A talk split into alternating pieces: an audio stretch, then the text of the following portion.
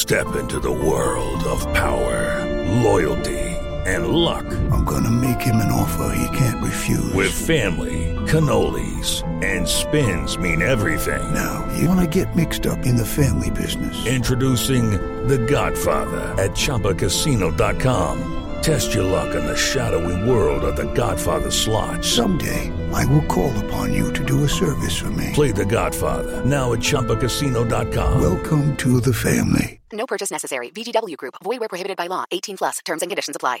Step into the world of power, loyalty, and luck. I'm going to make him an offer he can't refuse. With family, cannolis, and spins mean everything. Now, you want to get mixed up in the family business. Introducing The Godfather at ChumbaCasino.com. Test your luck in the shadowy world of The Godfather slot. Someday, I will call upon you to do a service for me. Play The Godfather now at ChumbaCasino.com. Welcome to the family. No purchase necessary. VGW Group. Void where prohibited by law. 18 plus. Terms and conditions apply. It is Ryan here, and I have a question for you. What do you do when you win? Like, are you a fist pumper?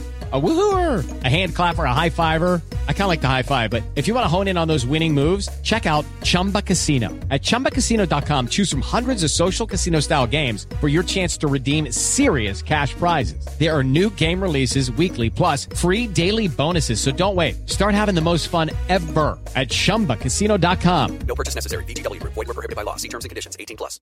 ACAST recommends podcasts we love. Changemakers is a new podcast series with me, Claire McKenna, talking to people who stand up, speak out, or challenge us to think a little differently. It's about the greater good, families and children respecting their own individuality. In the next couple of years, like I hope I never have to have conversations about racism ever again. Like, I just want to get to the stage where you know people are just people. Nobody's pooling the resources together and actually being able to show how much of an impact it will make when people do come together. Changemakers with Claire McKenna. Search for it now wherever you get your podcasts. ACAST is home to the world's best podcasts, including the David McWilliams podcast, I'm Grandmam, and the one you're listening to right now.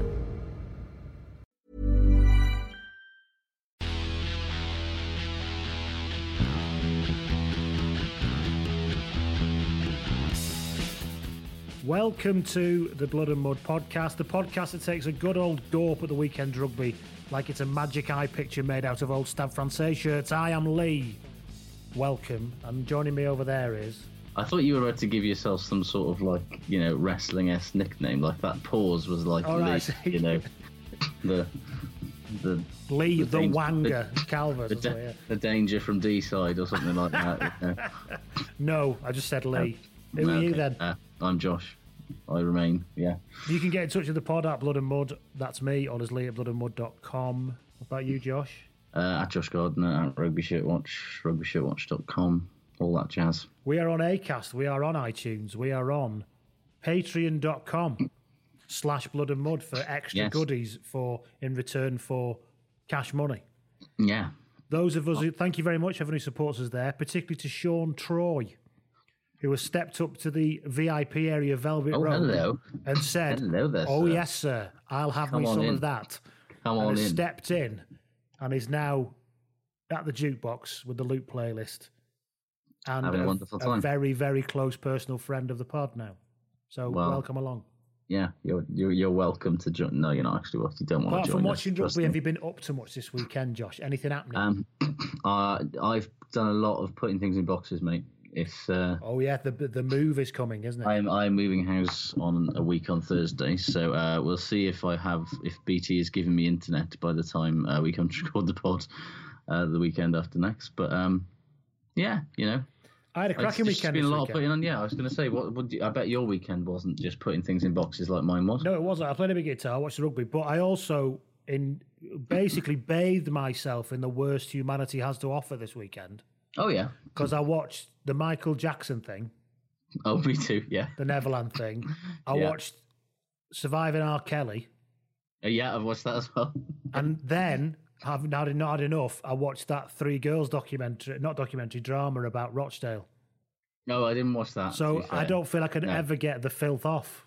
No, to be I honest. mean, I feel like there's been a there's been a weird like there's been a lot of really bleak t- telly in the last couple of months, like bleak and baffling. Like that abducted in plain sight remains probably the most what the fuck thing I've ever seen in my life. We both Yeah, because at watched least with the Michael Jackson thing, you go, well, I understand why your parents are completely fucking, to coin a phrase, in bed with this because Yes. you just wanted to be Michael Jackson's mate because he's a superstar, and that's not no, that's understandable. But uh, yeah, it's it's not acceptable, but it's understandable. The abducted in plain sight one is just what the fuck.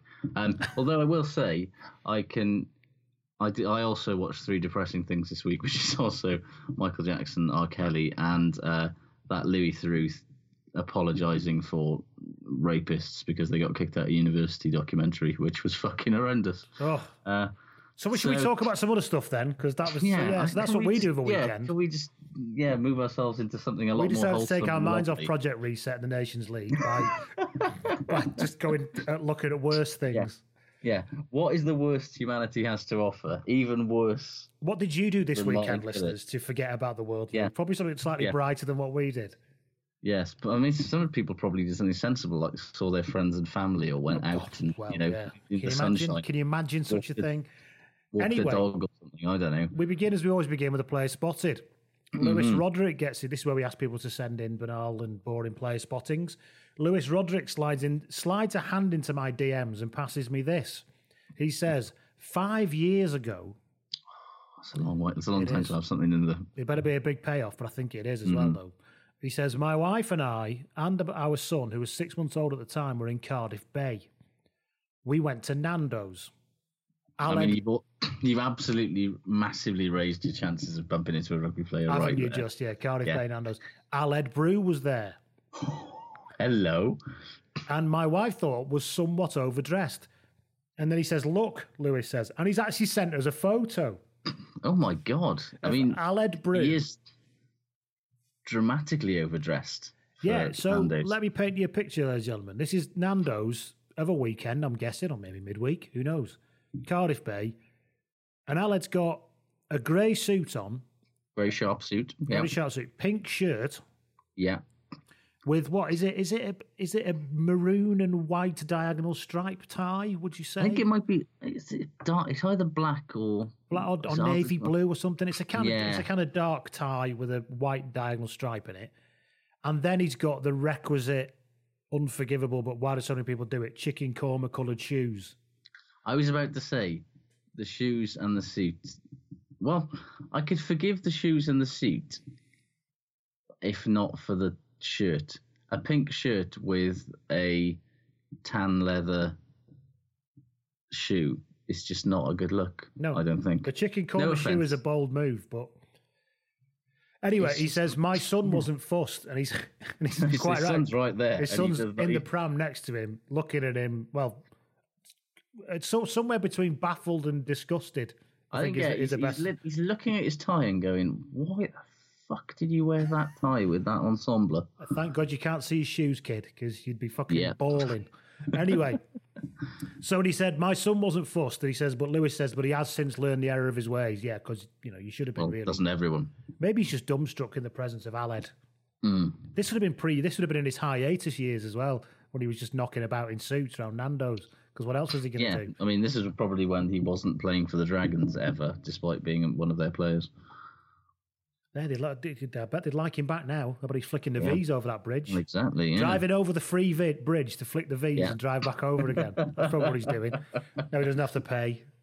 He probably still lives in Newport just to rub it in, driving around does, in his, his his Bath sponsored car.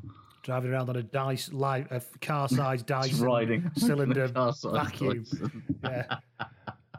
Right then. So, have we got any news, Josh? Have we got any news this week? before we move I, on? I mean, it's unless you count news as uh, Nigel Wray assuring everybody that he's just really bloody, he's bloody cares so much about his players, and that's and you know that all of this sort of talk about him starting up these businesses with with his senior high earning players is you know he's just because he cares about their retirement and he cares about their futures and and and to be honest with you everyone seems to have gone oh what a brilliant club what a model club People come to me his- and I say- absolutely taking his word for it People come to me and I say, What is it you need?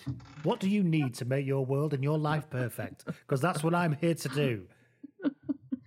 I'm like a Um, sort of mulleted home counties Father Christmas all year round. That's all he. That's all he does. Yeah, he's just he's just such a bloody good bloke. I mean, as a statement goes, it wasn't too bad. I think the point he's making is they do It have was very eloquent. To use the term, I do think I do believe that they have an holistic approach to player welfare, and that's to be commended. I'm not sure. I don't know how different that is to other clubs because they haven't made statements about it, but they do seem to have an holistic approach to player welfare Yes, in that they do obviously rest. They have a good size squad. They rotate people. They've got people in higher education. They try and get people ready.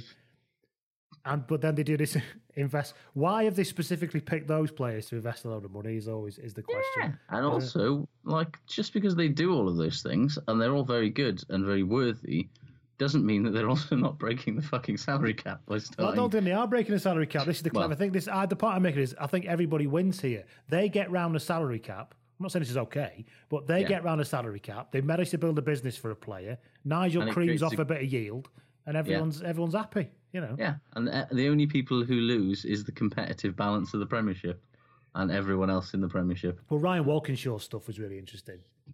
Yes, I he- that, that was big very thread that he did, but he was just like, look, they all know Yes. it's it's fucked, and Yeah, and instead they of just aren't instead of getting P- nobody wants to get PwC in to look at this as an independent Yeah. oversight. Nobody's interested, and it's that point. I think he said, you know, I was told it wasn't in the best interest of the sport really to do that. It's like, mm, let me think of a another professional sport. But he said it wasn't in the best interest of the sport to be honest with people. Pro Mm, cycling, yeah. anybody? How did that work out for them? Yeah. Mind you, it's still going, I suppose, but.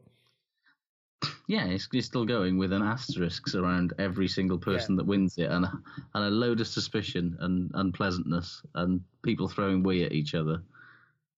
Do we do we want? Don't, is that what you want? Do we want rugby to be like Nigel from your new West Stand. And by the way, we're building a new West Stand. He kind of tagged it at the end, didn't he? Yeah, yeah. Do you want people throwing piss out of that stand, Nigel, because of what's basically financial doping? Is that what you want? Uh, anyway, that so yeah, that's the the only real news. That's oh, the aside from real news. all Scottish players are injured. Every Scottish Scotland. player in the world is injured. Yeah, Um, Nick Grigg looks like a plasterer, but they've now resorted to calling up actual plasterers because that's all they Yeah. have left.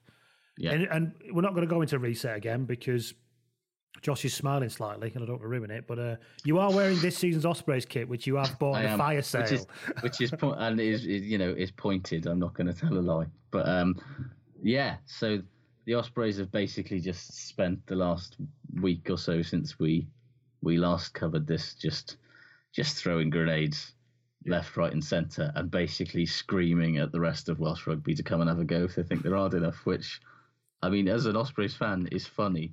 I don't know. Outside and of looking, at it, I think it's fucking hilarious. Yeah. Just like, no, we are not going quietly into this dark Yeah, night. we will not go into quietly into the good night at all. There will be no dignity in this fight. No, no. I mean, it's Rob Davies is basically just like stripped to the waist, his fucking baseball bat in hand, screaming from the top of the Liberty Stadium. You know, it's it's glorious stuff. It's all kicked off in the uh, pub. He's thrown them all in the bogs, and he's stood by the door saying, "I'm fucking mother N. Nobody's coming in."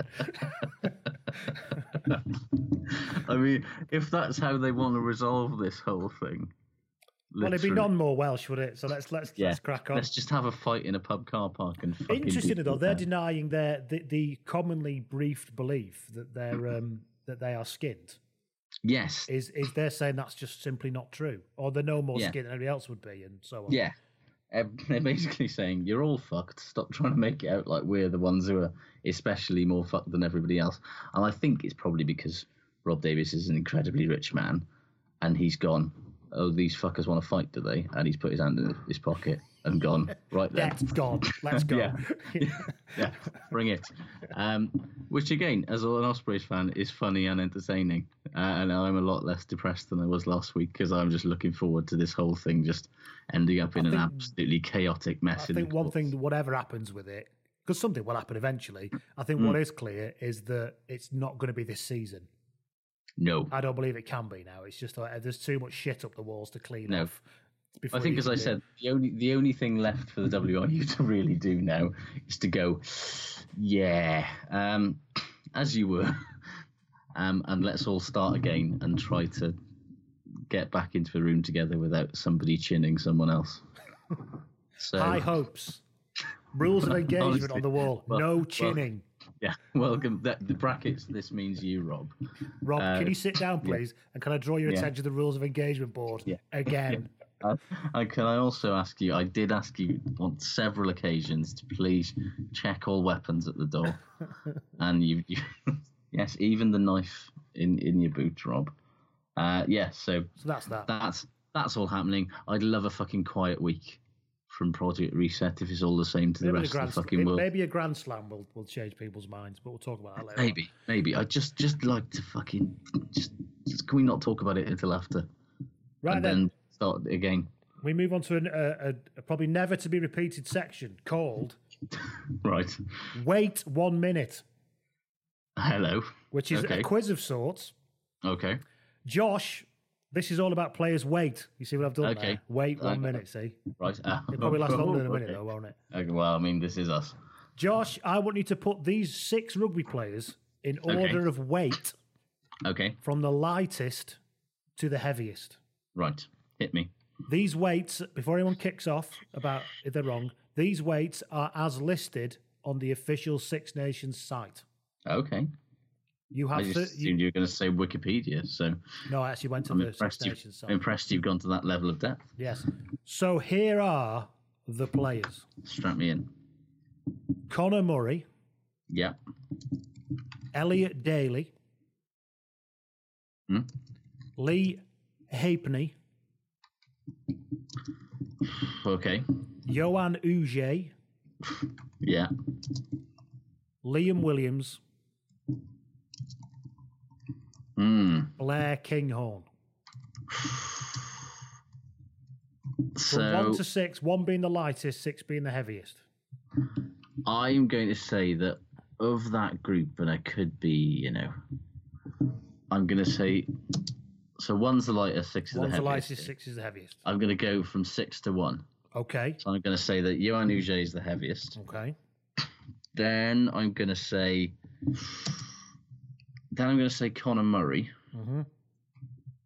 Then Blair Kinghorn, because even though he's a, he's not a big lad, Mm. he's a very tall lad. Mhm. Well, maybe mm, no. Actually, I'm going to go Liam Williams, then Blair Kinghorn. Um, then I'm going to go. I'm going to say that Leigh Halfpenny actually weighs more than uh, Elliot Daly because Okay. even though Leigh Halfpenny is very small and compact, Mhm. he's a big lad, and I feel like he's packing it on.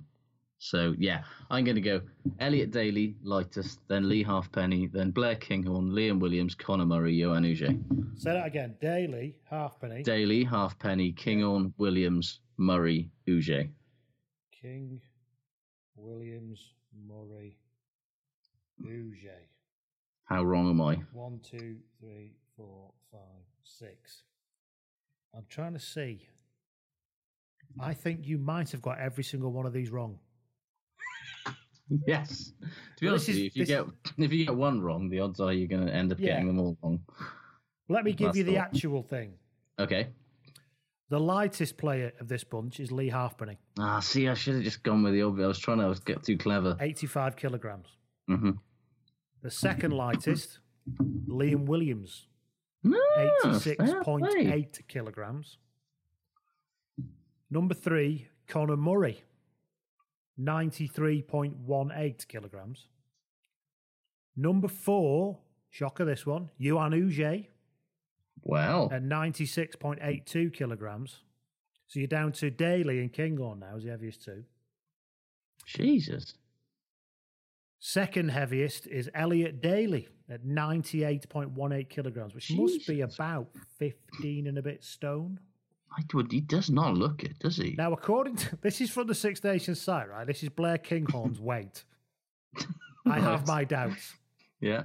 Blair Kinghorn apparently weighs 104 kilograms. No, he does not. That puts him about the same weight as Guilhem Guirado. No, come on. That's not true. I mean, he is tall. He's He a big lad, but he's willowy. He's willowy. Maybe he's not as willowy as you think. Remember Anthony According, Watson? According to Wikipedia, he weighs 95 kilos, which is still a lot more than I'd thought. Well, you know, taking it with a. I mean, that's, What's interesting is though is that what is consistent is that Elliot Daly is bigger than you think. Yeah, surprisingly, like he does not wear, like he does not. To be honest, he doesn't run his weight either.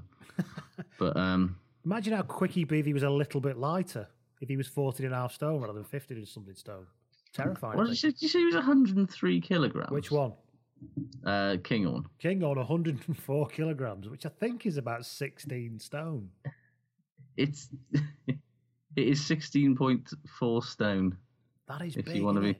That is too big. not that big. The Wikipedia that's, that's Wikipedia says he's 95, which I can better believe. that's basically Um, Jonathan Davies size, 16.4 Yeah. stone. Um, but the ESPN also claims that he's uh, 230 pounds, which is 16 and a bit stone. I'm going to see what the Scottish Rugby Union says. Surely they'll know. I mean, whatever happens, this has made a fucking brilliant bit of radio for everybody. hasn't it? Absolutely, yes. looking I mean, up just, player weights. Just me uh, looking up how much Blair Kinghorn weighs. Uh, 95 kilos according to the SRU, which is marginally more believable. It's a hell of a swing, that one at 10 kilograms. Well, yeah, that's like. You try getting that on EasyJet and not being charged for it. I mean, 95 kilos is is About 15 is 50 15 14 and a half to stone. 15 stone, Yes, yeah. yes, it's 15 it's 14 stone 9. So he's either put on a full stone and a bit in weight between where or somebody is drastically wrong here. So anyway, successful section. I don't think so. That won't be making a return. But, um, but you can maybe think I- of a I mean, list for me to I'm put in order for next week. Yeah, I mean, I'm genuinely uh, amazed that Elliot Daly weighs as much as he does because lad does not run his weight. He's definitely Both in 15 terms- stone, and most sources have him at 15 stone. He's a big, like, that's a big lad. Like, to be as quick as he is, Mm. he's a big lad. But equally, if he's that big and that heavy, I'd, hit, I'd want him to hit things a little a bit bit harder. harder. Yeah. Yeah, interesting. Well, while we had a big debate about Blair Kinghorn, should we move on to uh, Scotland? Yeah, yeah. Uh, they just, it's, what can we say now About Scotland, about Scotland, really? beyond what we've already said. Yeah, like uh, when it works for Scotland, it's fucking beautiful. Like that move for Scotland's try with the the inside line and the the run, the line from uh, what's his face, the sail lad who's about seven thousand years old. Uh, Josh Strauss, no, Byron uh, Brian McGuigan. Uh, yeah, lovely, ru- lovely line, beautiful set move. oh, for the try. Yeah, yeah, yeah. Sorry. Yeah, like set move bliss. Let's be honest, sexy rugby. But it can't just be the case that without Hamish Watson, they have nothing in the forwards. There's anything more than just workmanlike. Like I don't like agreeing with Jim Telfer because you know, you know, bags of this and bags of that. We we go back the way, but you know, and I don't like his. It's not like in my day stick, but he's right. They're all just so beige. They're think- like I- all hardworking, unspectacular, rock solid pros that just don't have any dynamism or bastardry or anything unexpected about them without Hamish Watson in it. And it's just so fucking boring to like Ryan say Wilson this every week. a bit of that, doesn't he, when He he plays? a bit of it, but not enough. The um, yeah, I don't know what they're being. I'd like to see what they're being coached. They should do in the Hmm. first three phases of play, off any set piece or off any situation, Yeah, because it doesn't seem to make any sense for me. it's mad, isn't it? There doesn't seem to be any plan to it. So then what happens is, is that then you can never shake the feeling that Scotland are about one pass away from fucking everything up, particularly in those early phases, because everything Yeah. seems a bit rushed and a bit hectic because there doesn't seem to be a plan. It's almost like they've got to like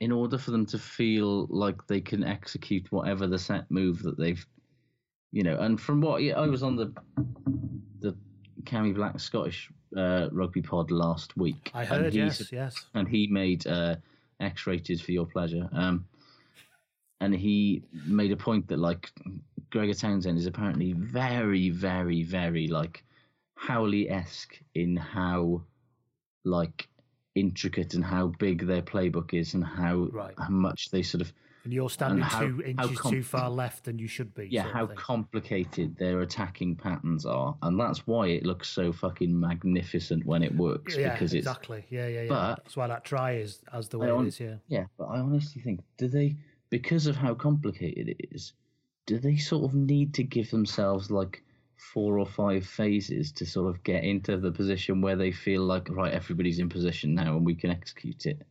I and when it works, you can only, it works. You can only but- perfectly set up when you're static. That's why lineouts are great because the defense Mm. is quite a long way away, isn't it? And you can actually Yeah, like get they're trying to everybody in it- position, and then everything works. But and that's why Yeah. that's why it tends to work in rugby league a bit better as well.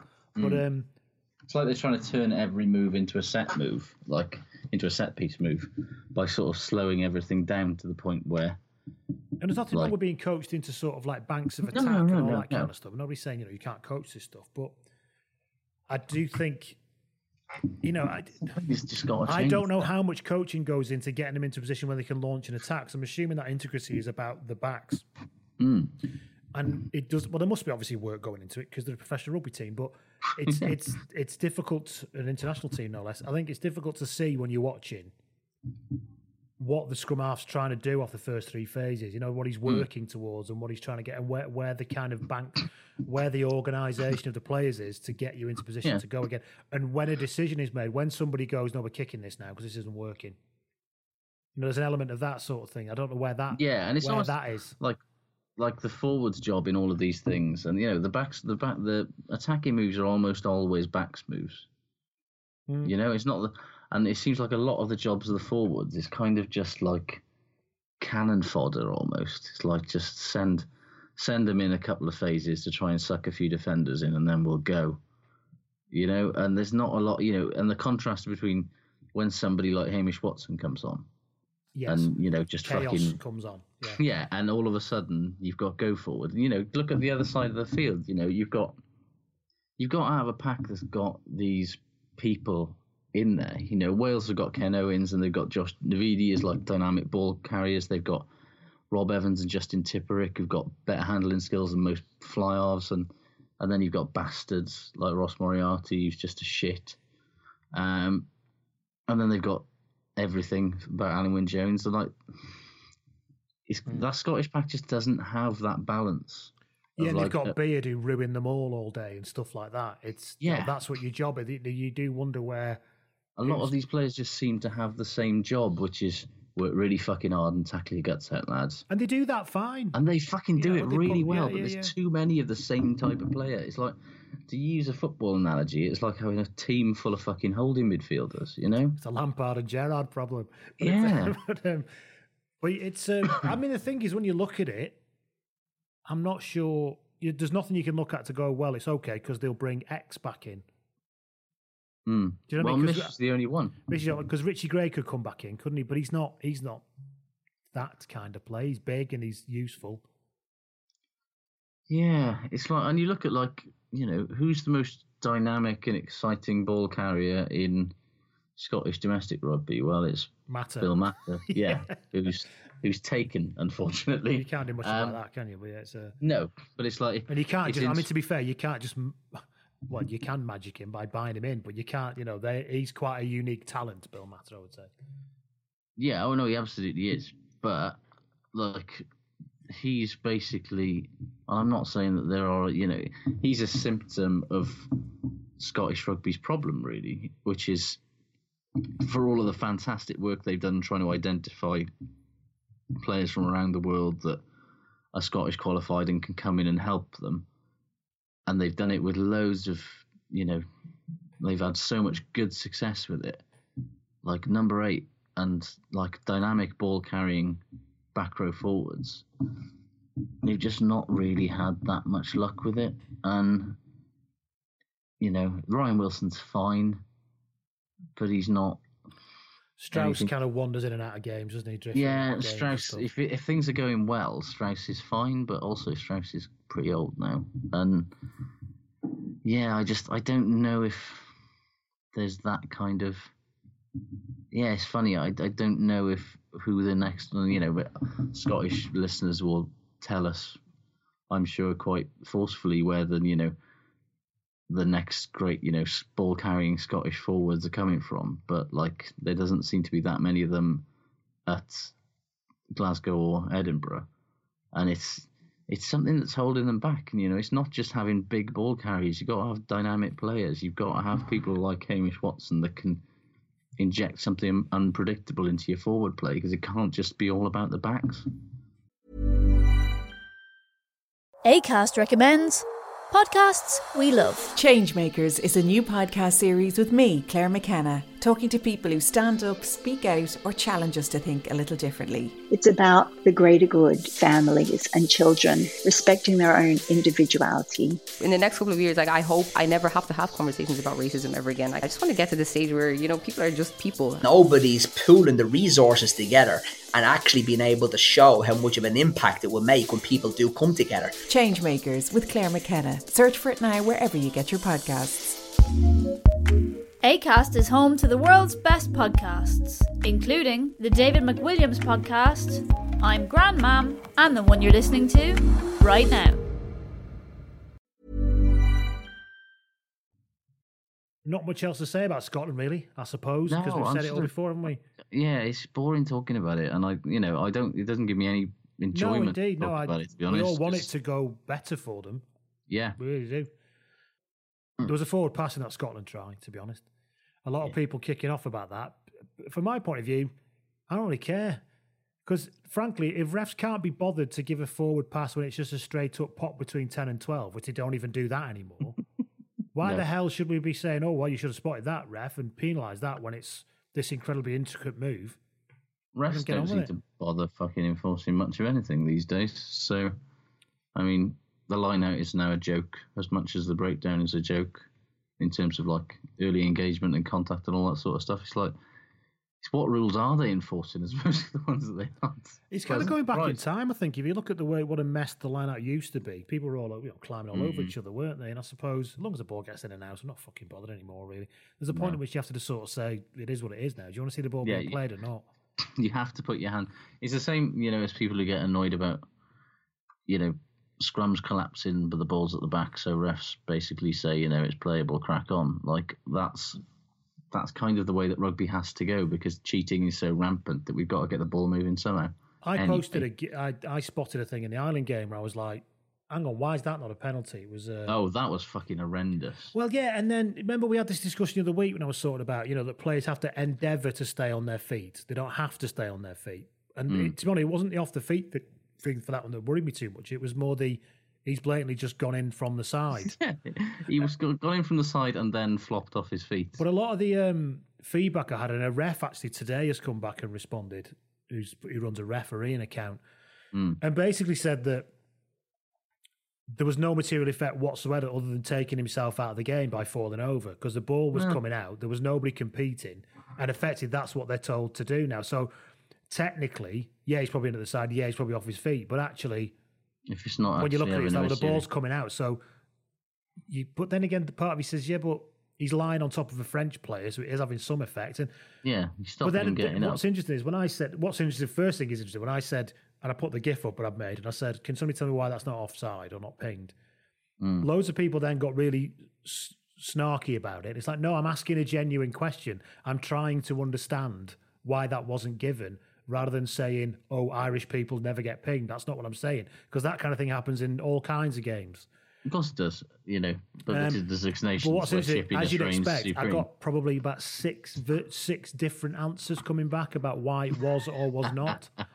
Which I think I, I did. The, the most consistent thing was this, like I came to the other week when we were talking, this material effect thing. You Yeah. know, that actually, yeah, technically, I suppose, but the ball was out. Nobody was competing. He wasn't clearing anybody out of the way. He just kind of took himself out of the game. So it's interesting. so I think there is this element of, you know, people, you know, the, the, the feed in the scrum isn't policed anymore. Loads of the ruck isn't, if it's not having too much of an effect. That thing you just made about line out. Mm. Offside, I think he's hardly really looked at that closely anymore. Oh god, the, And that's real. I mean, in, in uh, Particularly in the line Scot- offsides, I mean. yeah, in the um, in the Wales Scotland game, like the level of fucking ridiculousness. with It. I mean, to be honest, with you, every game the offside law is a mess, but it was just like every fucking ruck, players from both sides are offside. And that happens just- in- and that's having a material impact on the game. You can say that doesn't have it, but like, I think that's more of a worry. so if you're going to go fucking- after something, you should go after that because actually it's hard enough to attack. There's no space anyway. Hmm. It happens in rugby league, to be honest. It's meant to be 10 metres, it's usually between 8 and 10. Because actually, I suppose there's an, an acceptance that we are, you are 8 metres away, you're not stood on the hmm. back foot and then creeping a metre yeah, yeah. and just eating up so much space. And oh, nobody's putting people in the ruck anymore and stuff. And it's I'm, it's not it doesn't make for miserable watching. I'm not saying that. It's just No, but it's just it's it's things would be more like how people want them to be in terms of like attacking rugby, etc. If like the laws that are already there were just enforced properly.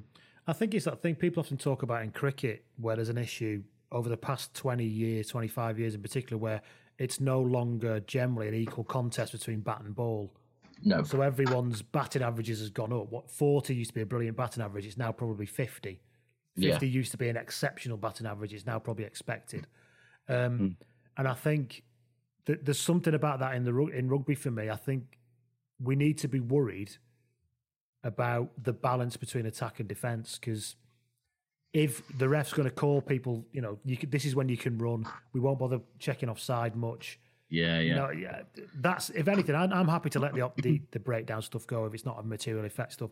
But I think that that offside thing is something that if if you're listening, World Rugby, then uh, Yeah, yeah. Well, it's just you know, you things like you look at baseball, a sport that both of us are tangentially, you know, fond of slash familiar. Like, Hmm. you know, it's never been you know easier to be a pitcher in baseball. Like pitchers are throwing harder and faster than they ever have, Hmm. and it's harder than ever to hit the baseball. Um, and so they're doing stuff. You know, they're they're talking about making pitchers pitch more quickly. They're talking about you know moving the height of the mound back a little bit so that they can't because you know biomechanically things have changed. Hmm. and when somebody's fucking blasting, you know, a slider at, you know, 97, 98 miles an hour at you and you're trying to hit it with a tiny thin bit of wood, it's damn near fucking impossible. And, and you know, people want to see, you know, into fairness to American sports, they understand people want to see fucking offense. yes, They don't want to see defense. As much as defense is an important part of all games, and we can all enjoy one of those types of games. And to be Yeah. honest, the Scotland Wales is a bit like that, and I enjoyed it. Yeah. But it it's not what you want your sport to become. Eighty percent of the time, I don't. As a rule, and I don't yeah. believe any, even old schoolers. I don't think they really believe that either. No, you know the whole point of rugby is to you know, and any sport is to see positive things. Yeah, why people love the bar bars, isn't it? Because they fucking lash Yeah. it around. Yeah.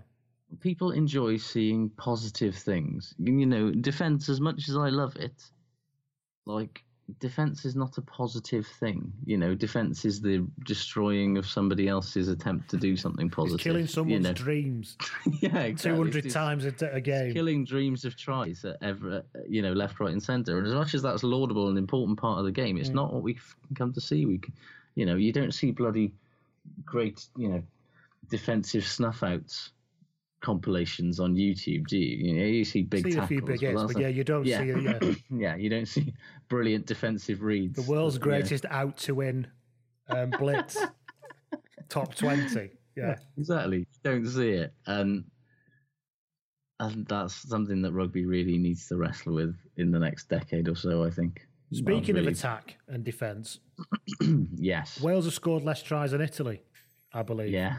Yeah, it's the same. I think we scored nine apiece. Oh, Or right, Maybe they scored more on the weekend. Actually, they probably have. But once It's- again, massively out out tackled their opponents and won. Yeah, well, Shaun Edwards is going to be massively missed. Like, I live in hope of Wales under Wayne Pivac turning into a team that doesn't quite so consistently depend on being utterly heroic in defence. But in the short to medium term, they're going to miss what he brings to the table, and it's probably going to cost us a few games because it was epic. You know, 140 tackles in the second half. 47 between Tipuric and Davidi alone, which is fucking ridiculous. But Wales had the uh, ball for about twenty nine seconds in that second half. Yeah, Amazing. and didn't score a point. Amazing you know, didn't stuff. score a point after the thirtieth minute, and or until the whatever it was, the one right at the end. And you know, even when Wales got loose and tired at the end, like the cover tackling, the ability to slow down the ball after clean breaks, like it was again scarcely credible defence from Wales, which is something of a a theme over the last decade with Wales under Shaun Edwards, but it's it's definitely you know it can't last forever, can it? And like like what do we do? It's a hell of a strategy, though, isn't it? I mean, it's yeah, Yeah. it's it's it's a hell of a strategy to rely on long term, getting seven points up, and then just saying, "Right, you have the ball. We'll just Yeah. keep doing this for the next thirty-five minutes." like you know to borrow yet another footballingism. It's sort of a Mourinho esque sort of you know Park get one bus, yeah. One nil up and park the bus sort of thing. And uh, And I think a lot of people say, "Oh well, Wales did nothing in that second half." So, well, they did. They just defended, and that was actually their choice. fucking pulled off. Yeah, But that's the thing people don't understand. It's, it's not that they couldn't get the ball back; they weren't interested. I don't think that Yeah. much in getting the ball back. Well, it's like, yeah, I mean, and that's frustrating in its own way as a Wales fan because it's just like, no, we fucking, they were a beaten team at half time. And if Wales had come out and scored another one before, uh, in the start of the second half, that would probably have been a fucking battering. And, you know, the fact that they, their tendency when they've sort of got a decent lead is to become very passive and to just say, come on then It's fine, but and they obviously back their fitness and they back their organisation and they back their system. But Will it win a World Cup? That's the thing. Because ultimately, that's what you're going to be talking about now. Yeah, If you win a Grand Slam next week, if England Wales win a Grand Slam next week, then you go to the summer. Really, the next thing is the World Cup, and if you have to believe if you're the best team in Europe off the back of a Grand Slam, that you want to win a World Cup. yeah. And I suppose we're the question, the, the big, We're not going to win a Grand Slam, though, so don't worry about it. Oh, okay, well, you would say that, but uh, it's, uh, but you know what I mean. Yeah, no, I completely agree. Like, you know, we w- this Wales team has enjoyed being under the radar for fucking ages.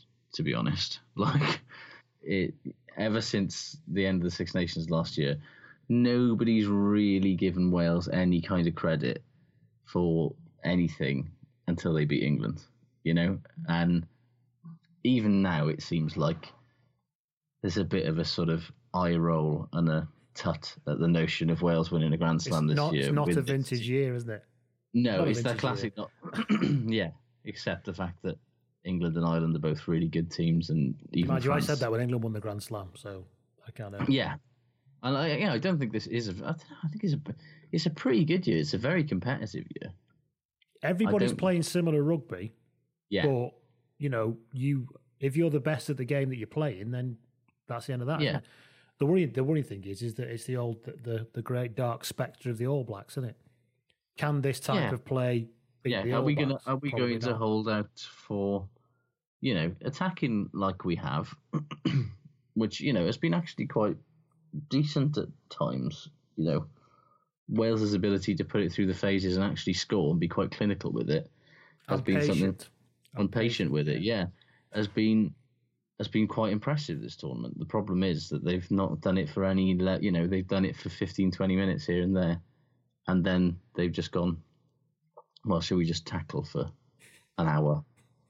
And you know, it'll be, you know, I, I don't, I'm not convinced that What's this? It's the ball. What? I'm not interested in that. You're giving it to me. Kick it away. We've got more tackling to do here. And you know, you look at the way that Ireland, you know, are sort of the masters of patient recycling and holding onto the ball forever until something breaks. Like you know, that's why I, I'm, you know, saying Wales aren't winning a Grand Slam this weekend because you know Ireland are the ideal team to sort of stretch a defence like Wales is to its limit because they won't give up the ball, and Wales will eventually make. You know, Scotland proved on the weekend, even though they only scored one try.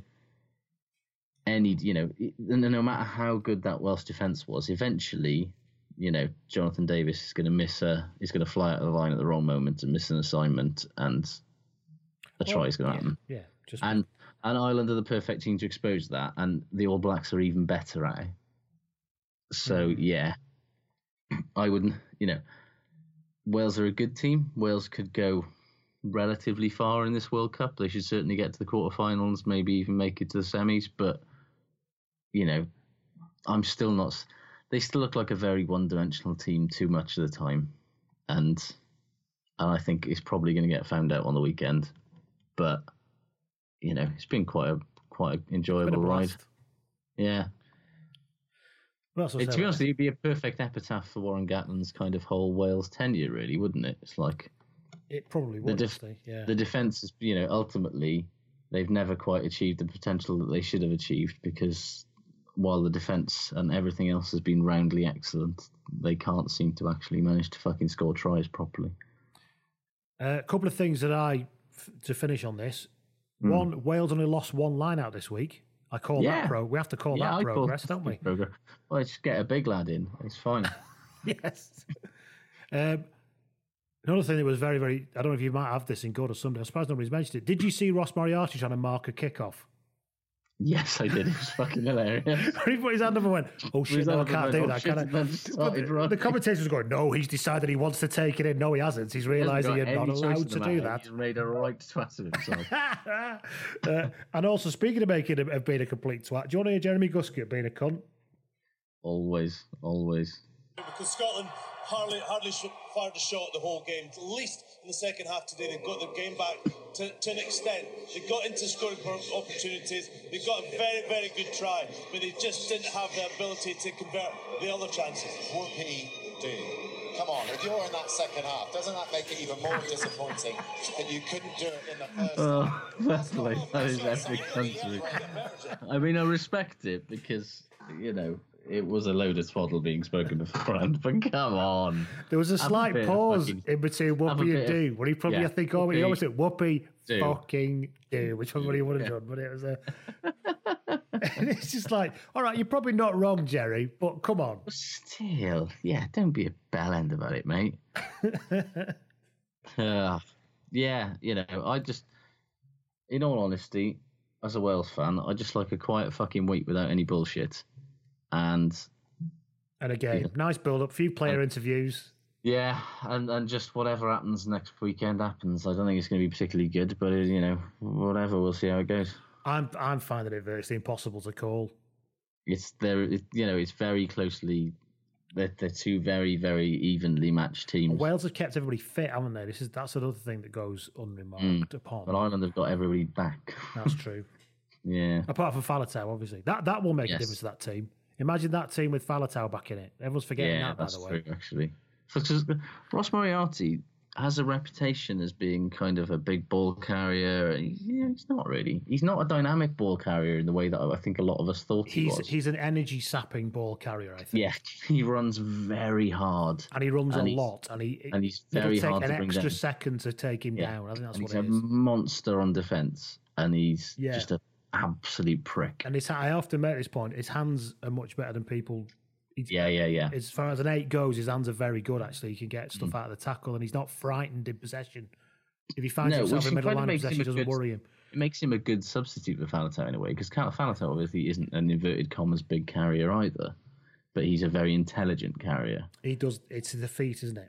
It's the step before contact that takes him. That, and I don't mean like flying, like Jason Robinson. I mean it's just enough to get He the weak it. shoulder and get you that extra form five Yeah. meters. It makes hell of a difference. Mm. Yeah. Yeah. So uh, sorry, Scotland, but where you going to go to Twickenham next? Well, yeah, what's left of Scotland? You're going to go to Twickenham with a West Highland White Terrier on the wing or something. Yeah, uh, no, with England playing last and knowing that if they beat you, they're going to win the Six Nations. So, And we England, we smash now. That's what we yeah, do. strap in. Uh, we'll talk about it, it's, uh, England in a minute. Let's go to Ireland, France, shall we? Yeah, uh, a scoreline that should live on in infamy. Has Um, there ever been a more flattering 12 point gap in your. Like they shouldn't have been allowed to keep those two tries for this. Like World Rugby should have got involved for the sake of karmic balance, and just Yeah. gone. No, no, no, no. I I'm can't. I'm ruling them out, sorry. This I is like can't. ice skating now. Artistic I impression. You're getting Yeah. zero for artistic impression. I cannot, in good conscience, allow this to happen. The Uh, actual gap was more like 12 squared. yeah, well, yeah. Like honestly, it's rare that a team not called Italy make it that easy. I mean, Ireland, a as you've said, as you said before, Ireland are a throttling side. Yeah. But what in the blue fuck was that? Well, France? France might have literally, like actually just as as the ref blew the whistle for kickoff, they might as well have all just actually laid down on the pitch on their backs, pulled their shirts up and literally exposed their tummies for all the like like Ireland should be embarrassed about conceding those last two tries because a nilling is exactly what that performance deserved. Like, what's less? They should have actually had negative numbers. Like, it was just pathetic. Yeah. In it should have been like QI for every bad decision they made. They should have lost a point. I reckon, honestly, I reckon France could have basically just sat down and had a chat and just watched France slowly work themselves back into their own 22 anyway. I think that's what would have happened. just- and then they'd have probably Yeah. like, I don't know, wedged each other or something. Yeah, well, Ireland could literally have just sat in a in a huddle on you know the 22 meter line, and the French would not have run around them. They would not. They would still bafflingly just try to run through them, like while knocking the ball on or throwing needless passes It or was a stupid brilliant kick. bit when Ficky just kicked the ball through and he went, Ooh, some of the creative touches there from Ficky. Was like, What the fuck are you talking about? He's literally just hacked the ball through.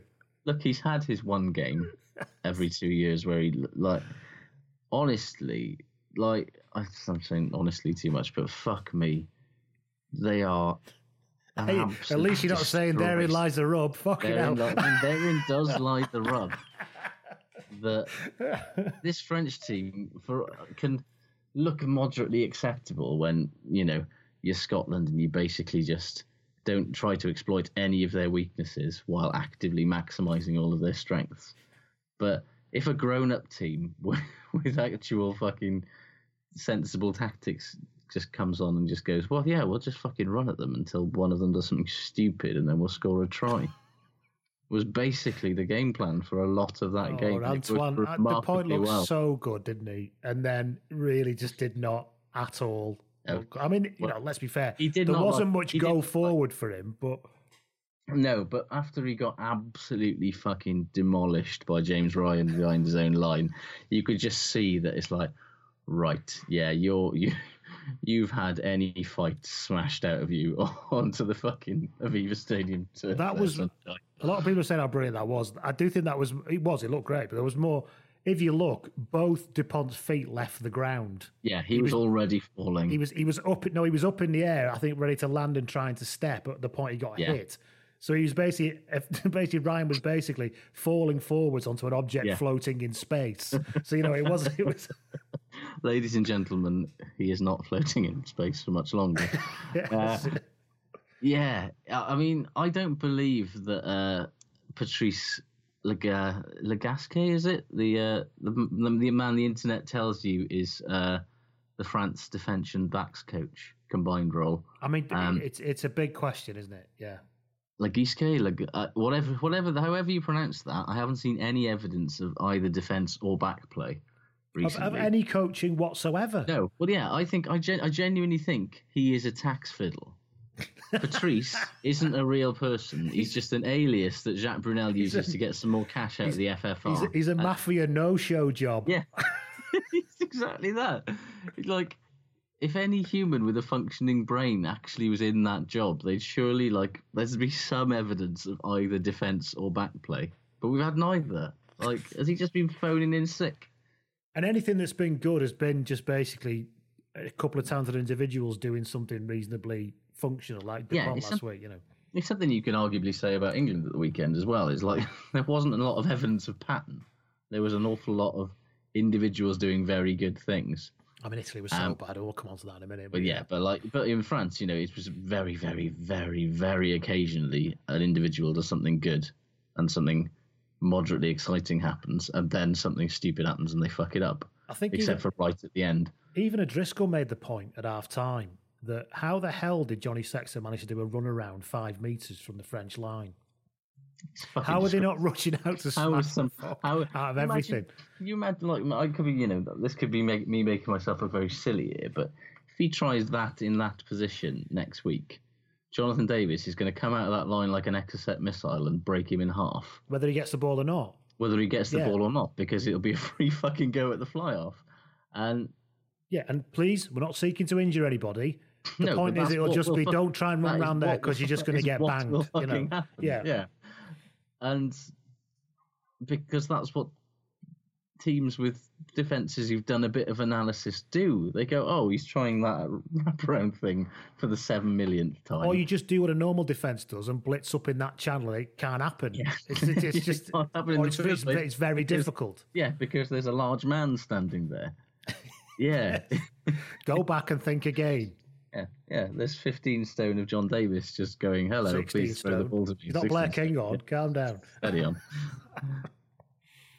it's just yeah. I mean, honestly though, Ireland do look um, more like themselves now. I think, Hmm. but uh, it still isn't quite there. There's a lot of kind of clever technical decision making. I think you know, re- Hmm. um, intelligent kicks, going wide in a very sensible manner.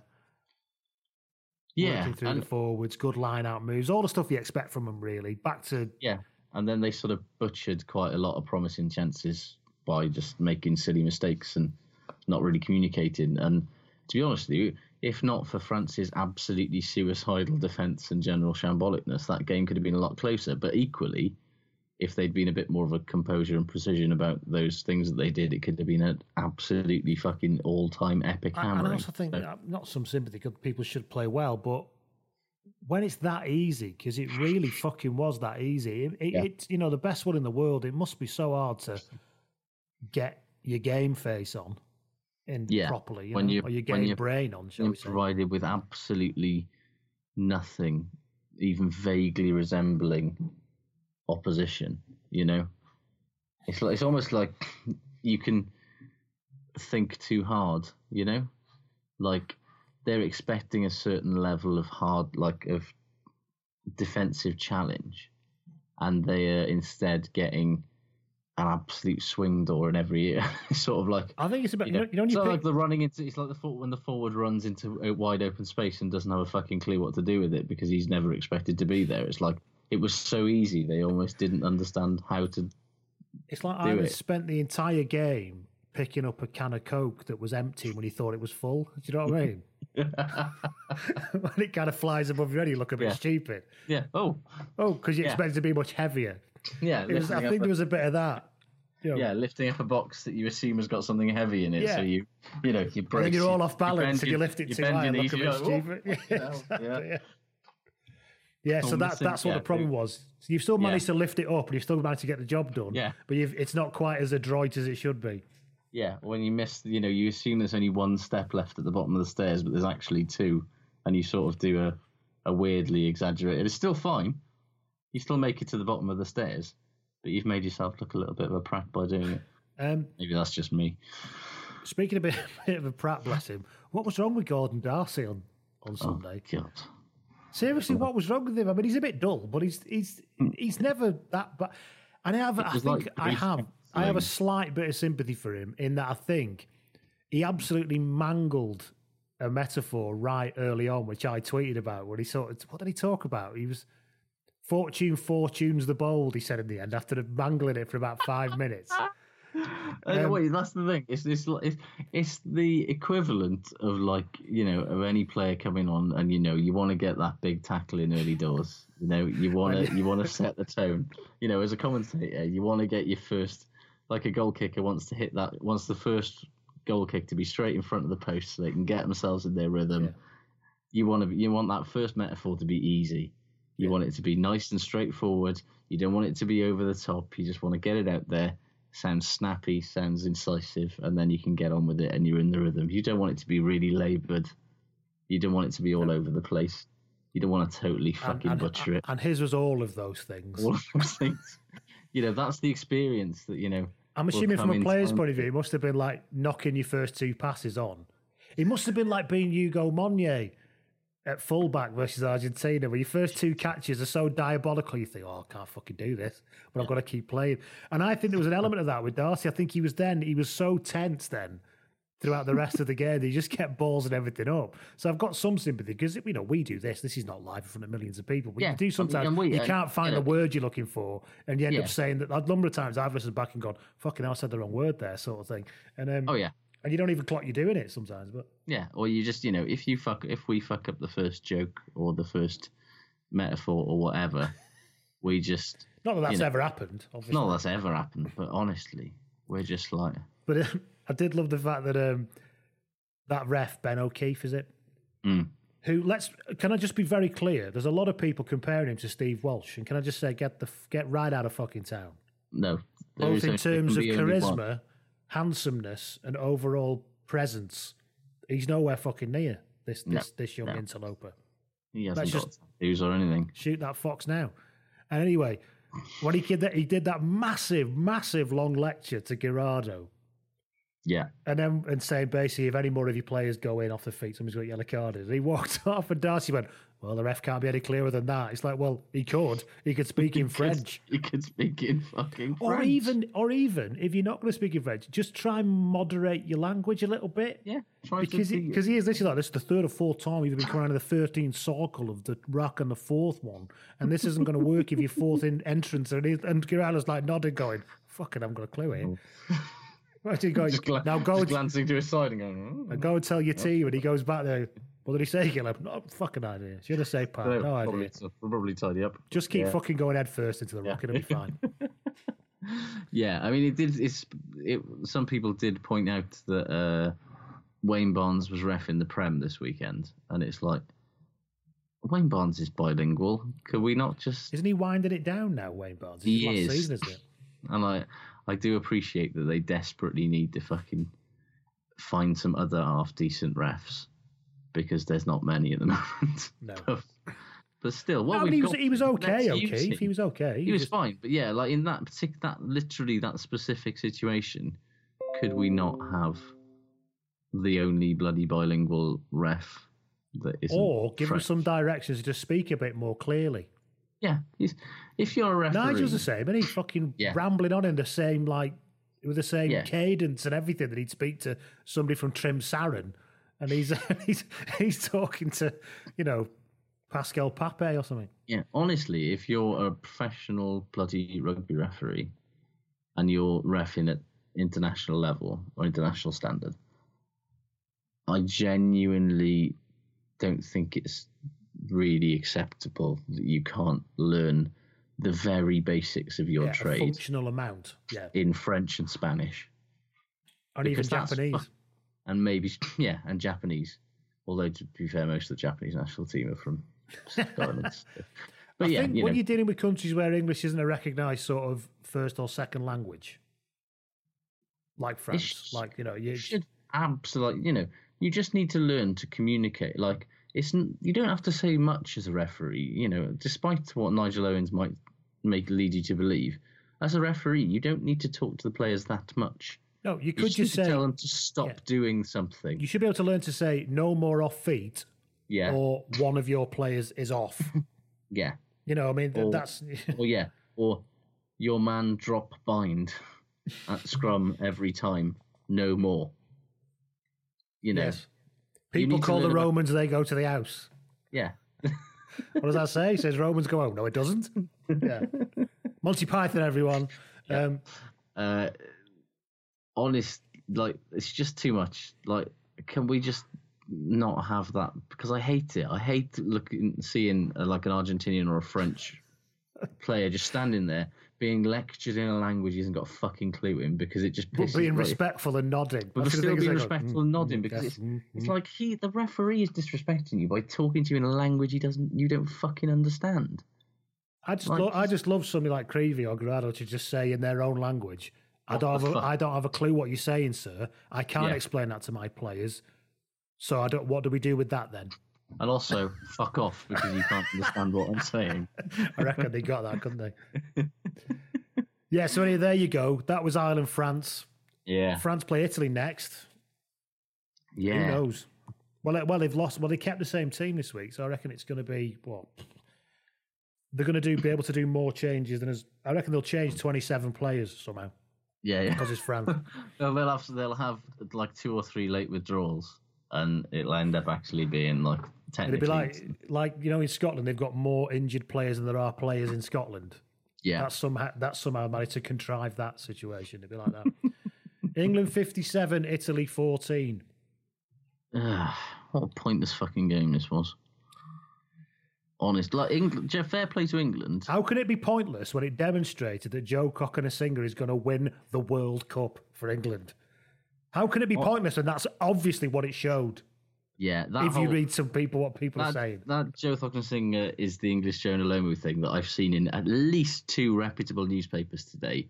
Get fucked with that. that. Seriously. They never say it about white wingers, do they? No. Have you Like- noticed that?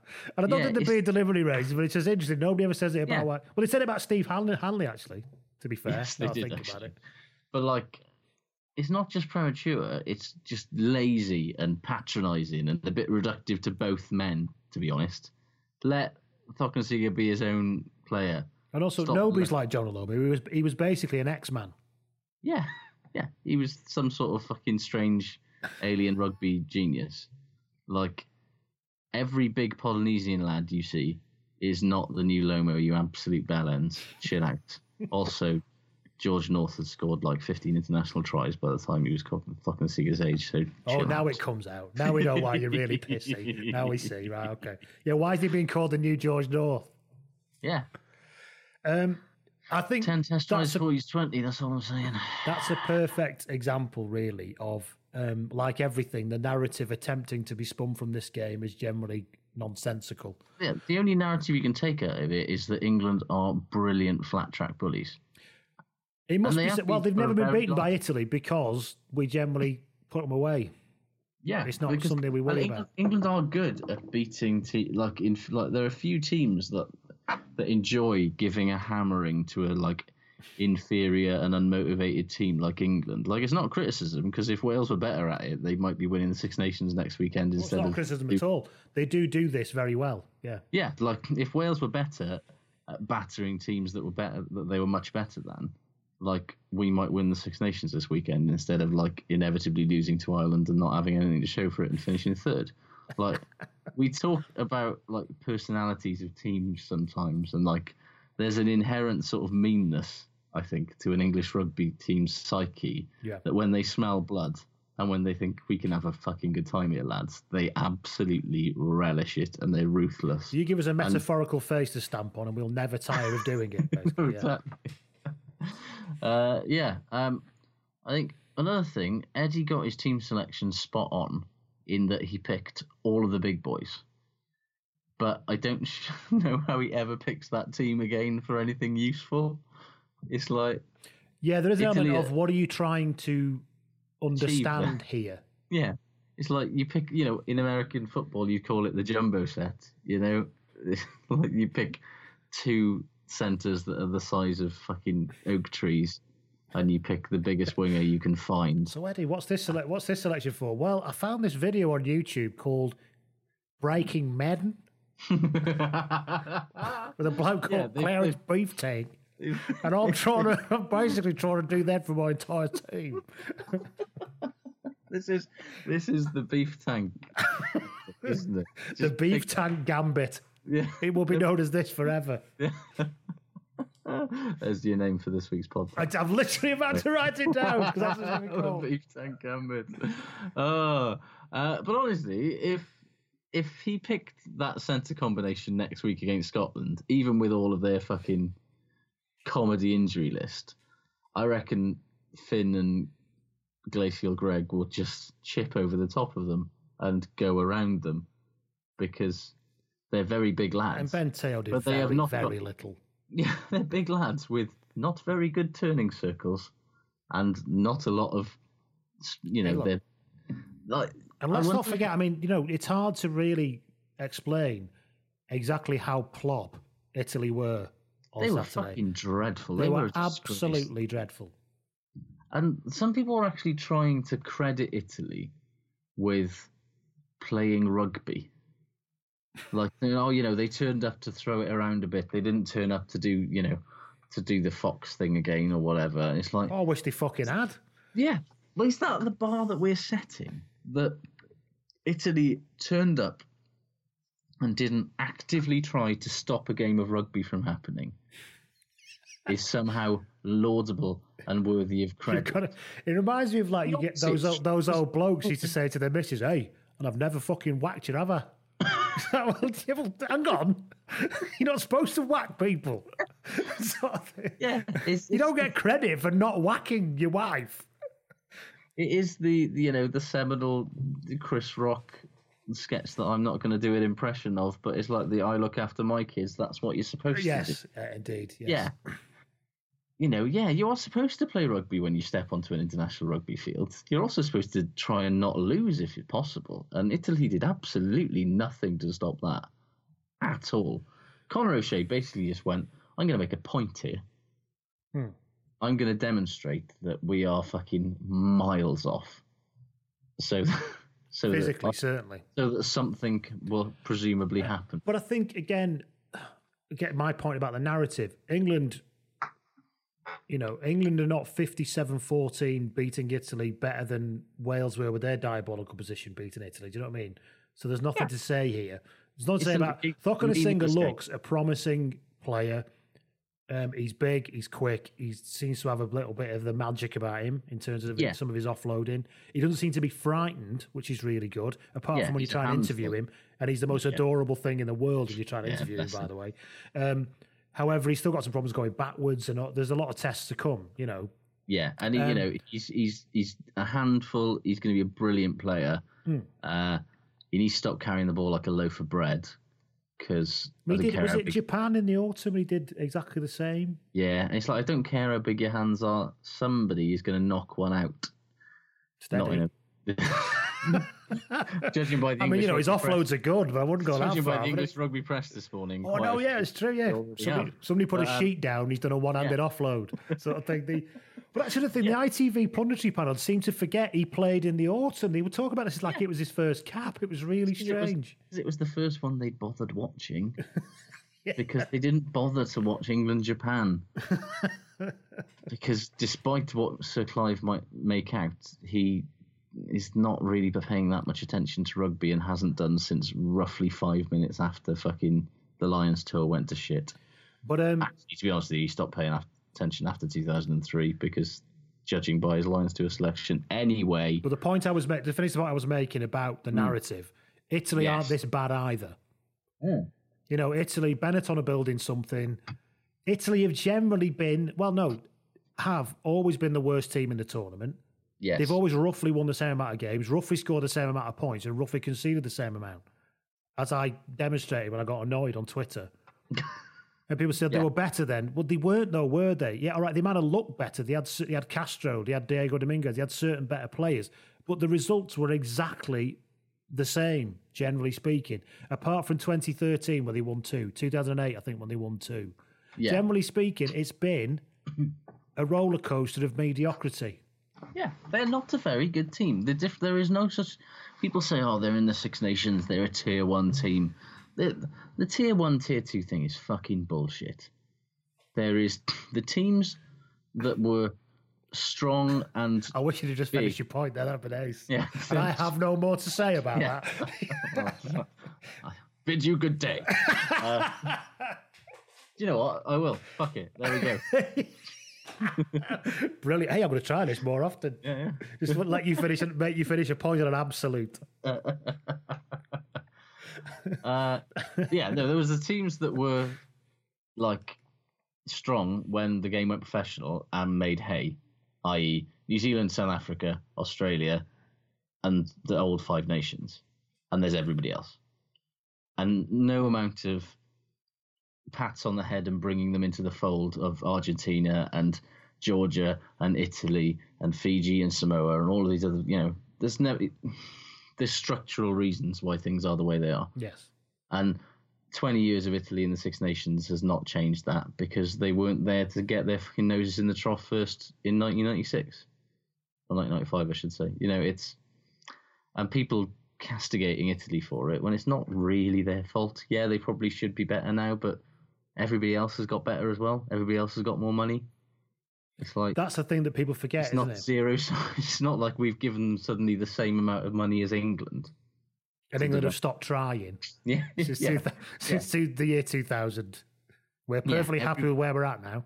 Let's just Yeah. let Italy catch up. Yeah, the rest of rugby has not plateaued. You know, if they had, then Italy might be winning the Six Nations by now. But the rest of rugby has got better at roughly the same rate that Italy have, which is why there's been no change.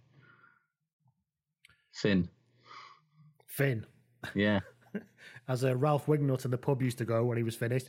that was the end of his point. Right, so should we move on to shit good? Yeah, let's do that. Are we doing shit first? Yeah. Gareth Davies.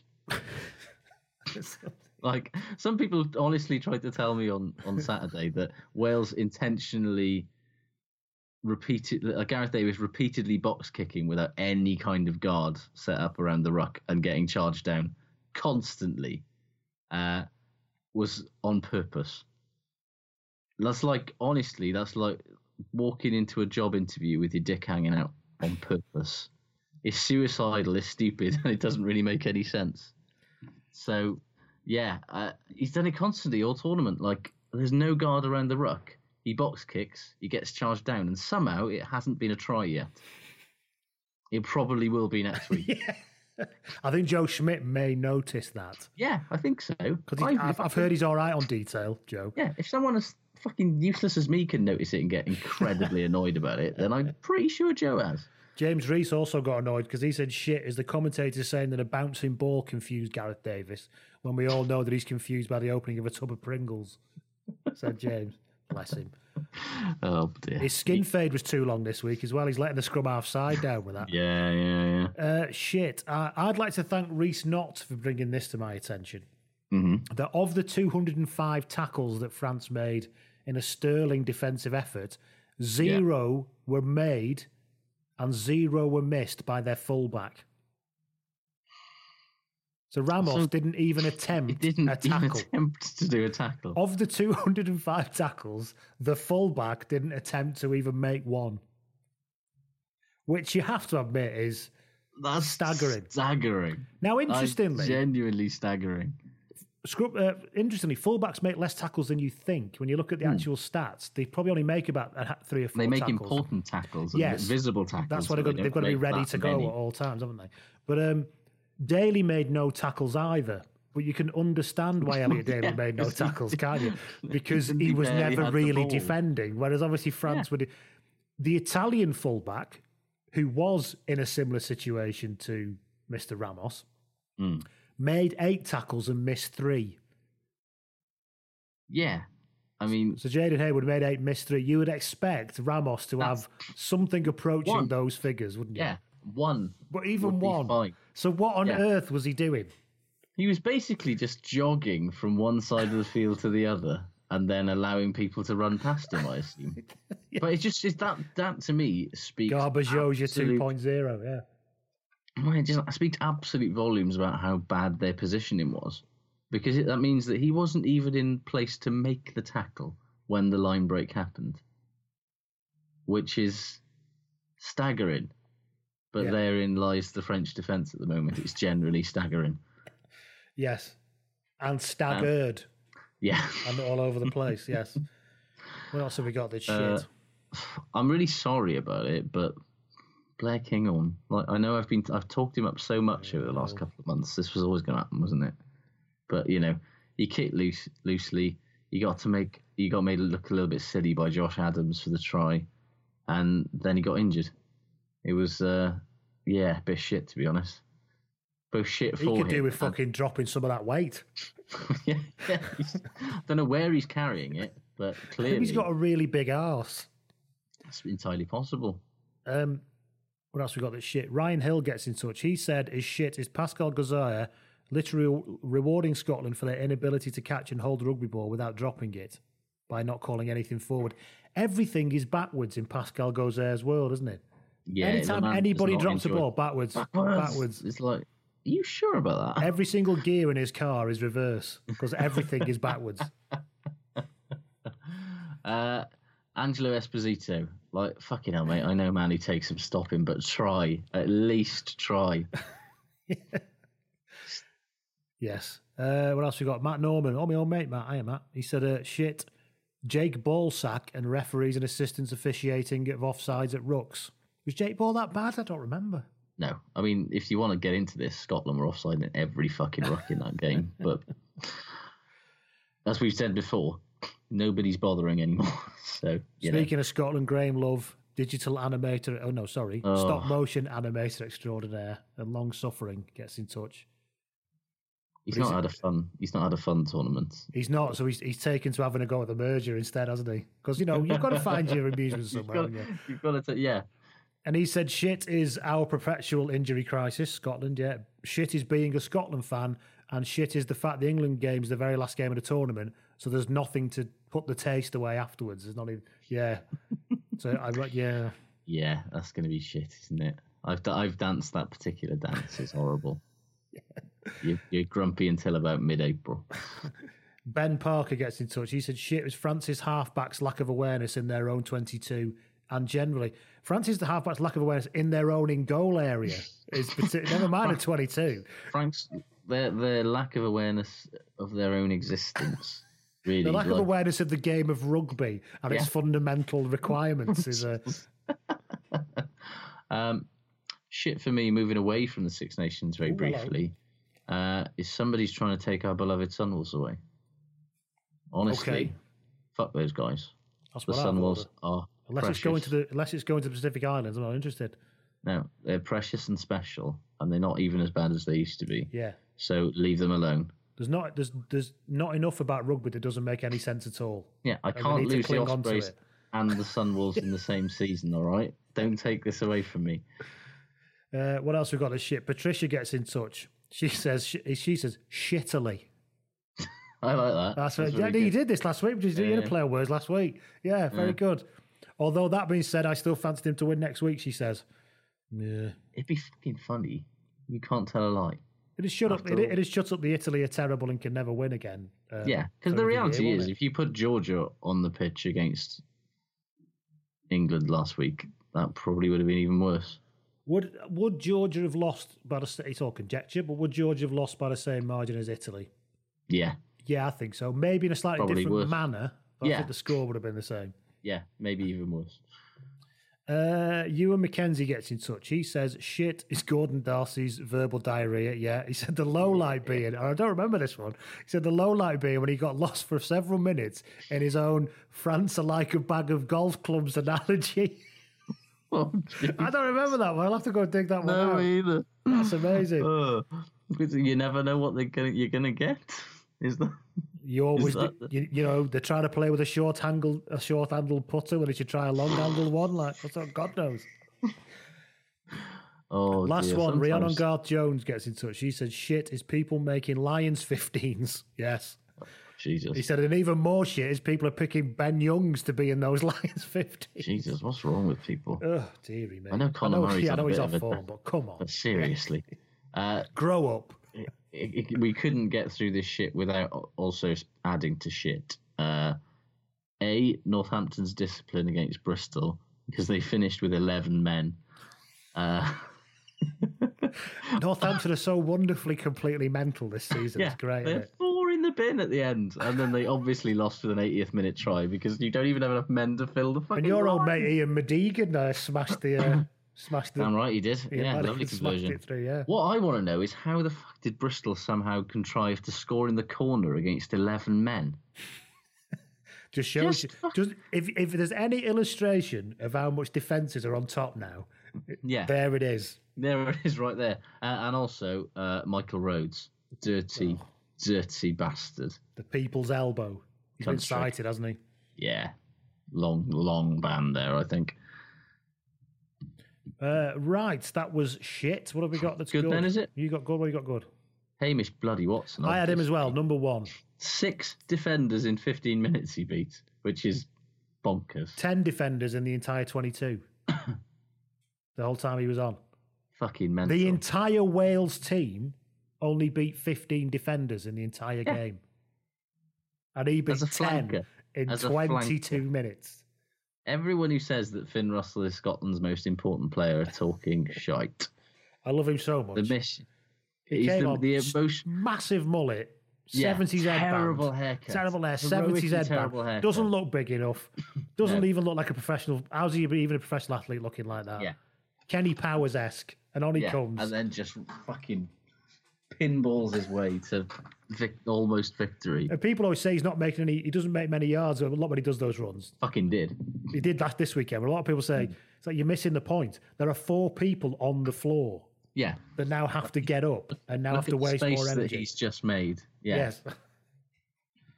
yes, glorious stuff. Anything else good from you?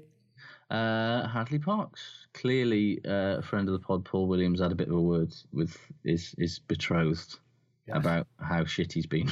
Through the microphones, he's, through the Yeah. speakers he's set up in his house without Hadleigh knowing. yeah. He's whispered just to him in his sleep. Yeah. Uh, excellent in defence, linked the play well, carried hard, made good decision, decisions, ended up with his face looking like he'd been in a minor car crash. Uh, yeah, everything 17 Hadleigh tackles, Parkes. I believe.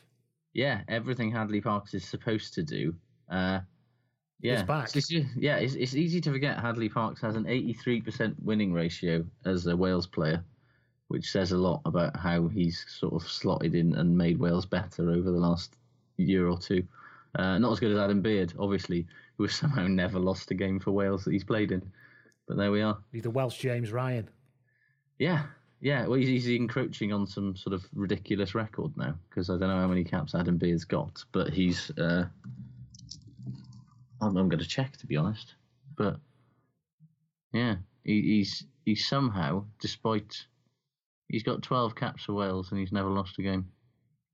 Mad shit that. How many of them are starting, though? Uh, not that many, but you know, Even so. still impressive. Closer. it's like yeah, he's like a closing pitcher. no, he's a- Get he's him out of the bullpen. We need to finish this game off. He's had nine starts and uh, three substitute appearances, and he's won every single one of them. Fair dues. Fair dues indeed. Dave Garrett gets in touch on Twitter. He says, "Good as a try scoring of Joe Taufeti." Mm. Taufeti. Oh, why can't I say that properly? Sorry. Taufeti. Taufiti? Probably. Yeah. Sorry. Probably. Let's- Apologies. I this- can't seem to wrap my mouth go- around this, that. This, that- this whole exchange is going to go down incredibly well in the Pacific Islands. Yeah, it is. Sorry, everyone. Um, Yeah. He's a hooker with 20 tries in 22 appearances. This is the um, USA guy, isn't it? Five in his last two games against Uruguay and Canada. That's not bad, is it? I mean, it's not bad, is it? it's like bloody Daisuke Ohata numbers. It says a lot about uh, the teams they're playing against, maybe. But He's a big lad who can carry. play. Off he goes. Big lad who can carry, indeed. Michael says, Welsh boy Mick, he says, good is that Josh Adams finish. Proper wing play. It, I mean, I loved his twisted blood, and then just I, I felt, I did feel for uh, for Kinghorn because he just he wanted absolutely no part of that. And on the face of it, when you watch it, you just you go you go, how the fuck has he missed him there? That's Yeah. disgraceful. But actually, when you watch it, Adams is going full speed. Yeah, And and, all- he does when that you- stutter step, and he does. You do that stutter step, and all you got the defender to do is to stop a minute, and then you're going. He, Adams is going that quick, he can get through that small gap. So actually, Yeah. I had some sympathy. You know, you know me, I can pick up a, a, a missed tackle, but actually, had some sympathy for Kinghorn there. He was just diddled by a really good finish. And Yeah. Sometimes that happens. Yeah, it, yeah, I felt for him, but uh, well, what can you say? It's hard when somebody, like you say, when somebody's running. It's nice for Wales to have found the definite other wing, isn't it? Because it's been a few Yeah. years of who is that other guy. Yeah, and it's sort of the back three. I mean, he tried Tom James once, bless him. I know he's he's not been so well, as he? So I don't want to go No. too hard on it. But the fact But is, he's you know, it was it was indicative of the malaise on the other problem wing. there. Yeah, Yeah, well, the problem was that Alex Cuthbert was that guy for a while, and then Alex Cuthbert stopped scoring tries or doing anything. God love him. Um, yeah. and after, and that you know, there was Steff Evans was tried for a while. You know, there was talk of Keelan Giles being tried. There was, Steff and yeah, looked okay, but he's he doesn't. He's I, don't, I mean, I think Gatland would be much happier with the type of winger Adams is. Yeah, well, he's Adam Adams is interesting is because he's got Sevens experience and he's got Sevens unpredictability. But he's a but he's a big lad. He's a He's a big lad and he's quick, and that's it's kind of like Gatland's prototypical winger, but with a bit of unpredictability thrown in, which is kind of what Wales have always you to say. needed. Yeah. Just just about, yeah. Uh, right, let's get through this. We're running on a bit now. Catherine Kavanagh gets in touch. She says, "Good is James Ryan body slamming Antoine Dupont on his own line while still on his knees." funny. Was it was funny. good, and it, it was great. Yeah. It was a kind of whoa bit moment. um, Nick Hillen gets in touch. He says, Good is Allan Dell on the rampage despite ignoring a potential overlap. You can't expect him to see overlaps. He's Oh, never seen open pasture like that in his life. he was like a foal let loose from the barn for the first time. I, I, I genuinely had visions of us losing that game because of a galloping Allan Dell He must- clean break. That must have been what it felt like to get off the train at the frontier in the Old West in the 1850s and go, look at all this space. it's big country. yeah. Uh, But yeah, hey, he was quick and all, wasn't he? yeah. Rapid. Place him. Absolutely rapid. Tim Colton gets in touch. He says, Good. Bath beating Saracens. Boom. Yeah. Newcastle beating Wasps. Boom. Yeah. Gavin Thomas Yeah. gets in touch. He says, like Schrodinger's cat, I was a fan of the equally shit good move by France, where they held up their own pushover try. That still got it most- given, but it's but it was, That was the most sympathy fucking oh thing. I did like the fact the ref called it though. So I'm giving it. Yeah. I do like that. A bit of stones. I'd much rather that happen Yes. than the other thing. But yeah, only it was a perfect. Did you see the? um There was that particular um, late on line out that France had, where they went to throw it to the jumper and he threw it directly at the props at James Ryan's head. Yes, he hadn't even yeah. jumped. Yeah. It was just absolutely fucking The French shit. guy's up in the air and the ball gets thrown to where his knees now are, and James Ryan just grabs it. Oh, it was funny. Uh, honestly, it's genuinely embarrassing watching what's going on with some of France's set moves because it's just, what are you doing? They're obviously not training. No. They can't be. That's Anyway. what must be happening. Anyway, Moving on, Alex McKee gets in touch and says, Good. South Africa. In South Africa, the Lions Super Rugby team have a second row called Rhyno Herbst.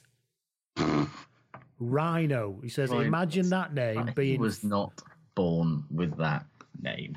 imagine I'm that sorry. name being fucking a massive South African lock. which means he's obviously, as Alex points out here, has a professorship in shithousery as a birthright as part of it as part of his Yes, genetics. correct. Yeah, we're looking forward to seeing a bit more of him. Ewan Mackie gets in touch. He says, Good. Was Josh's guest on the Rugby Blog podcast last week, which Oh, meant we you. got three hours of Josh laying into the WRU and Gus P show.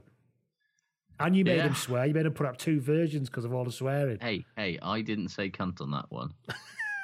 All right. I, I mean, I feel like I enabled them to say cunt, but I wasn't the one who said cunt.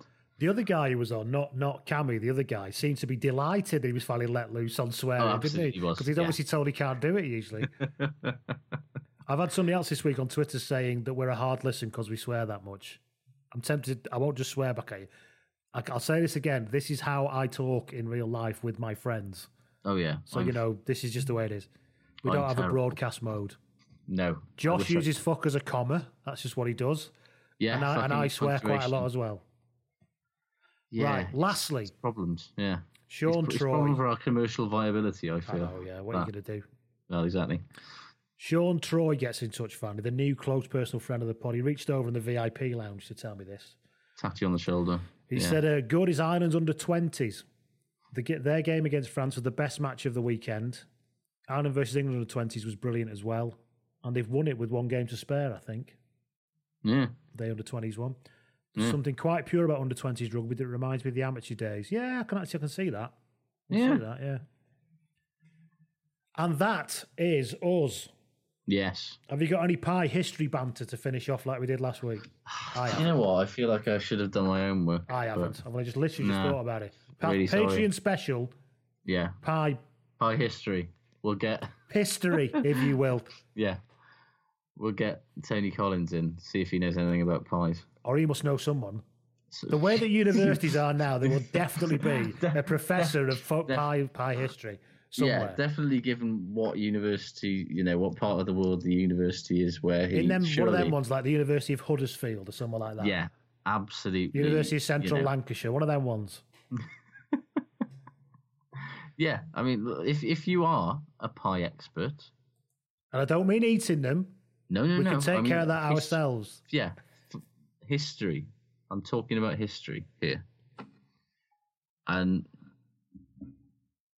oh, sorry, my Siri just started asking, uh, like, it started answering questions about pie history, there, which never usually happens, but here we are.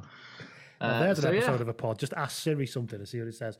Yeah. Anyway, And on that bombshell, on that bombshell, this podcast episode is now history because it's the end. Hey, come on. Right then. Speak to you all soon, folks, when Josh will be basking in the afterglow of a Grand Slam win. I or maybe not. definitely won't. Definitely won't. Ta